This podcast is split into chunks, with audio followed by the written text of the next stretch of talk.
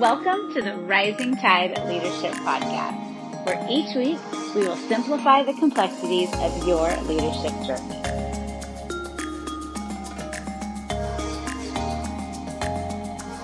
Hey, everybody. Thank you so much for joining us today. Today's episode is actually a continuation of last week's episode, Three L's of Leadership. If you haven't listened to part one, you definitely want to check it out. So download the show notes and follow along if you can, if you're not driving, that is. My name is Amber Jordan, and as always, I am here with Dr. Michael David Morales, aka Mo. Hey, hey, hey, everybody. It's good to be with you. And I am looking forward to the continuation and the uh, ending of this great series here. Last week, we talked about the first two L's of leadership. Why don't you recap that briefly for us? Well, the three L's of leadership are actually not the three L's, right? I mean, that's why you mentioned in the beginning three L's of leadership. There's a ton of uh, things that you need to know about leadership, and we're talking about only three actions. And these three L's uh, are really important. And in fact, they represent the very important actions that leaders have to do every single day. And so the first two, Amber, that we talked about last week of course, we're listen and learn. And listening means anyone can bloviate, and most people do, right? Uh, and also that all leaders are good listeners. And Bernard Baruch, I said last week, mentioned that most of the successful people that I've known are the ones who do more of the listening and less of the talking. And for the learning piece, the learning L would be that there are two questions that I always ask as a leader when I'm coaching or mentoring somebody when they embark on the leadership journey. And these questions are this the first one is, what are the three books you're reading right now? Always very important. And the second one we talked about is who is teaching you? So today we're going to turn our attention to the third L of leadership, which is leverage.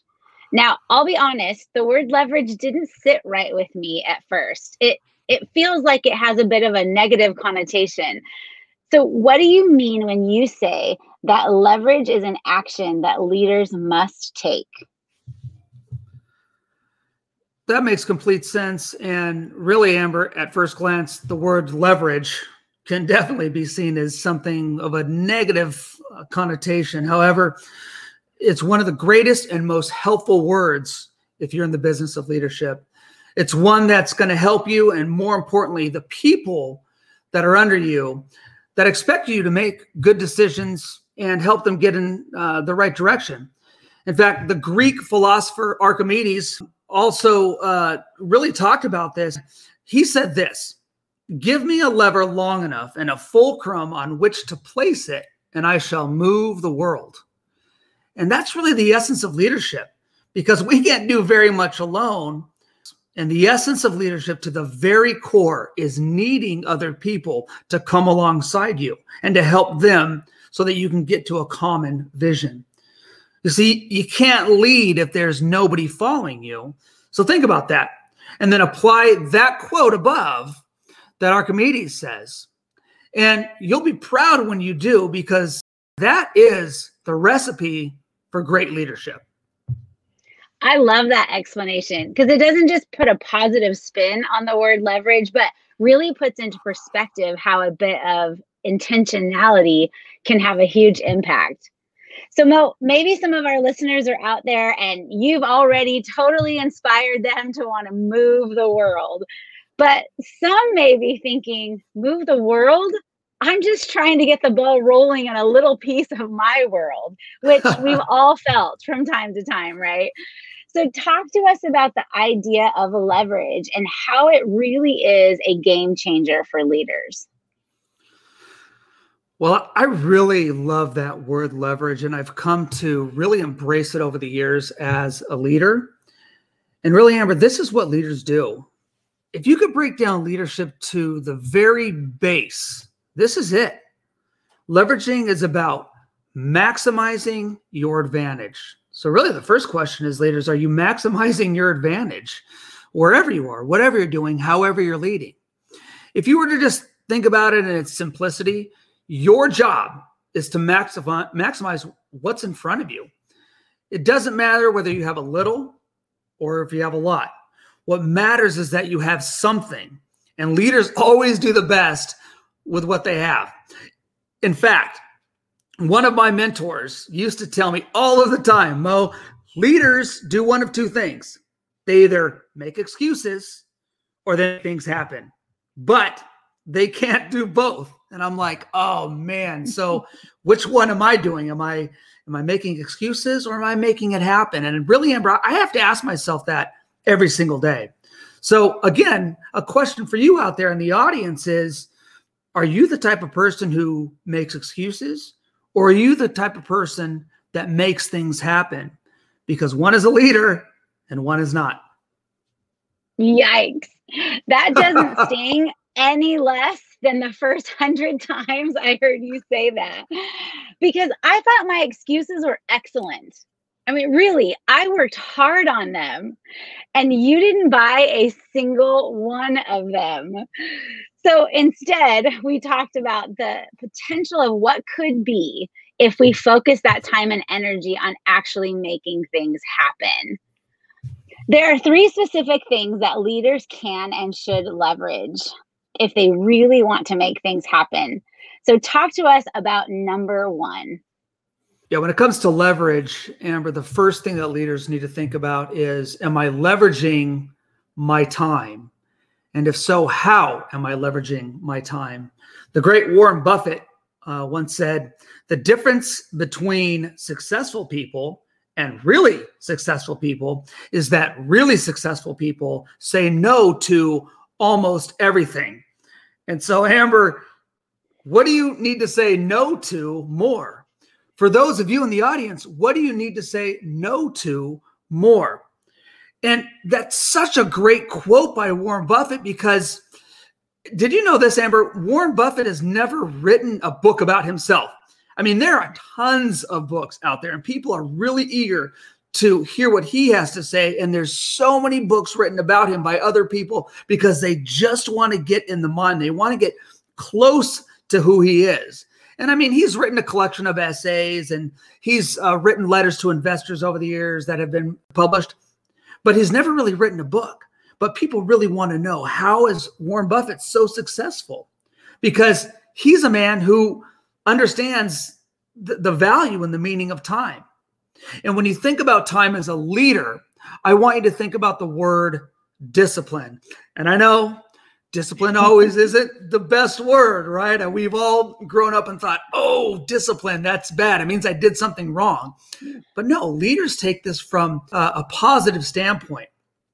How much do you need to get done in a day, right? You need to get a lot done.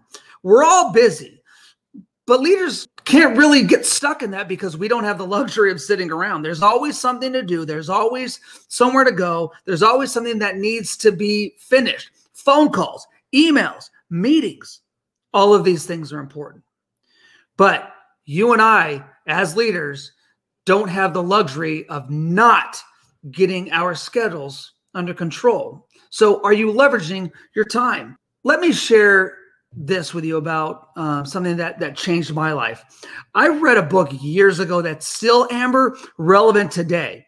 It's a book called Getting Things Done by David Allen. And guess what that book's about? It's about getting things done. And I would suggest that um, you listening out there just scroll down and click the link in the show notes. And I mean, right now, order this book. And of course, you know, over the years, uh, David Allen even even refined that book, and now there's one called "Getting Things Done in the Digital Age," which is a great book, and you can go that route if you want to. But you've got to read an edition of that book because all of my buddies still joke uh, with me about it because you know I'll do something and I'll use my time wisely, and then uh, one of my buddies will say, "Man, David Allen would be proud." and I'm telling you, as a leader, I really want to get things done and I want to leverage my time. So the bottom line is this, Amber. Whether you read David Allen's book or not, you need to figure out some kind of system because you're not going to be able to leverage your time unless you think systematically. And for some people, even myself, and Amber, you know, I talk about systems all day, every day. but I'm really not a systems guy uh, just you know in in who I am, but I have uh, had to become somebody who uh, understands systems so that I could leverage my time. So the more the most important thing for you out there is you need to learn how to use your time wisely and leverage that time to your advantage and ultimately the advantage of the people that are following you. Yeah, that was really a helpful and practical book. It's basically a bunch of life hacks for the things that you may not have even noticed are taking up so much time, like the stacks of papers and receipts and the hundreds of emails that you know are important, but they're not the most important in the moment. What do you do with those things? And just those kind of time sucking things that we have to prioritize in life. So it, I definitely recommend that book. Now, seeing that I'm in a very time consuming season of life, though, I, I, think it's probably time to pick it back up and revisit it because I'm realizing, hmm, I might not have implemented all the systems that I could have. So I know what I need to do in terms of leveraging time. What's the second thing that we as leaders need to leverage? Leaders leverage resources. These would be the tangible parts of your world what is it that you have at your disposal that otherwise might just be sitting there unless you picked it up and and did something with it and leveraged it properly? If you want your company to grow no matter where you are on the totem pole the resources that you have in front of you are going to be what helps you either grow or not grow. So the question for this one is are you using those resources correctly? Now I can't even speculate as to what the resources in your particular field are, but I can tell you this. If you don't learn to leverage those resources, your company will not grow. The business world is values based. What are the resources that are available to you? You need to go into work and look around and see what are the things that are at my disposal? What is there for me to leverage? If you need them to get things done, then you, you, need to use them properly. And that's what leaders do. Your people expect you to use those resources in the right way. So don't let them down. Remember, don't make excuses, make it happen. Put your people in a position with the maximum amount of resources without wasting resources, of course, so that they can get the job done. And one of my, my favorite business guys, and everybody's heard of him, I'm sure, uh, is a guy named Peter Drucker. And he said this unless such a commitment is made, there are only promises and hopes, but no plan. mm, and isn't that great? Cheryl Bachelder talks about this very principle that Peter Drucker mentions. And she says it, uh, uh, she talks about it in her book. And the example that she gives is that for too uh, too long you know people were running around and not using things correctly. And the problem was that they didn't have the right resources in her business to get things done. And so one of those areas was advertising and she realized that she needed to give people the right uh, resources so that they could make sure that they could be the most effective possible. She led in that instance. She made tough decisions. A lot of people did not agree with those decisions, but when she put the right resources in front of the right people, things started to happen. It was not easy, it was tough. It was, it of course, put a strain on every other part of the business but leaders make the tough decisions. And Cheryl Bachelder, in that specific instance, really made great decisions to put resources in the hands of people. In fact, if you want to read that book, that's also in the show notes, but you need to read Cheryl Bachelder's book. Talk about some of the cool stuff that leaders can do with resources. Just like Cheryl or Peter Drucker, you can make a difference for your people. So, are you doing that? Are you leveraging those resources because your people deserve it? I agree. This this is probably one of my favorite books that I've read so far off of Mo's top 50 books to read. She she just was so committed to leveraging resources not just to make the company profitable, but to serve her people well. And and for her this was the franchise owners. She believed that providing them what they needed to be successful was really the only way that the company would succeed. And I really love that. So again, highly recommend it. Since we're talking about it, I guess I really just kind of, I'm just so excited about that book. It's called Dare to Serve. And you really need to pick that book up. Cheryl Bachelder's Dare to Serve is going to teach you to do just that. It's going to teach you to serve the people that look to you for answers and look to you to use those resources properly. Yeah, and, and if you were like me in the beginning and felt like this idea of leverage just didn't fit right or sit right with you she really helps give you the kind of the courage and the background information of this is why it's so important. If you are doing it for some sort of selfish ambition yeah it's going to have a negative connotation. But if you are doing it on behalf of the people that you are trying to lead and invest in it really becomes the most positive thing that you can do so, leveraging time and resources put her in the best position to leverage the third and final thing that we will discuss today. So, Mo, tell us about that. Well, lastly, and of course, most importantly, is this leaders leverage talent. Lee Iacocca said this I hire people brighter than me and I get out of their way. wow. That is great. I mean, he knew how to leverage talent. The people that came into his business, he saw them as people that were better, smarter than he was in so many different areas, and he helped them to leverage their own talent and help themselves and the business all at the same time. And no people love the dude. In fact, there's another leader, a guy named Henry Ford, and there's a story that goes back when a reporter once came into Henry Ford's office and he asked him a question.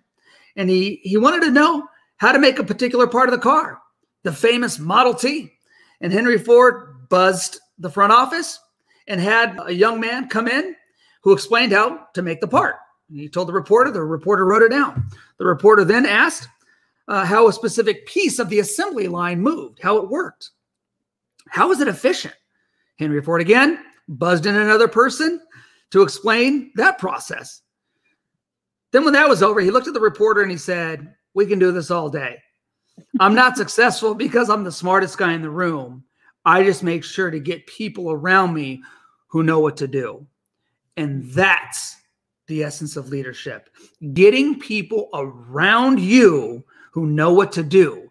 And Amber, those people I hope we're going to be better th- than you. I hope we're going to be better than me. I hope we're going to be better than you out there listening. You need those people on your team. When talking about project management, and that's kind of one of the big terms nowadays, there's a guy named Cornelius Fichtner, and he said this the P in PM is as much about people management as it is about project management. And as leaders, we all know that people they're our biggest asset, right? John Maxwell said in his book, The 21 Irrefutable Laws of Leadership, you may have heard me talk about it once or twice, right, Amber? once that or if, twice. I know, right? if you get people in the right place at the right time, nothing else matters. He brought in a really competent, really good leader. And on the first day, of being the new CEO of John Maxwell's company. John Maxwell was actually there that morning because he wanted to, you know, just see how things were going, actually be there without not having to be important and being in charge. And the new guy walked in, the new boss, and he walked right past John Maxwell and everybody else. And they were all eating coffee and donuts.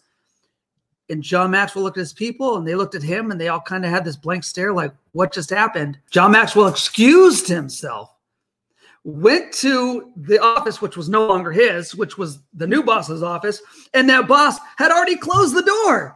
John Maxwell knocked on the door. Uh, this is this is insane. Amazing. He walked, he walked inside and he said, "Hey, what what's going on?" And the new leader, of course, had a lot on his mind. Right? Said, "John, I've just got a lot to do. I'm really busy. I've got a lot of work to do." John Maxwell pointed out to where the people were, and he said, "Your work is out there." And man, let me tell you, Amber, that's how leaders think about leadership. They always put their people, they always put their talent first. So I think what we need to realize from all of this is that nothing is more important in your business than the people. If you are not thinking about them every day, thinking about how to to leverage their talent, not not for what you want, but for what the company needs and what those people individually need.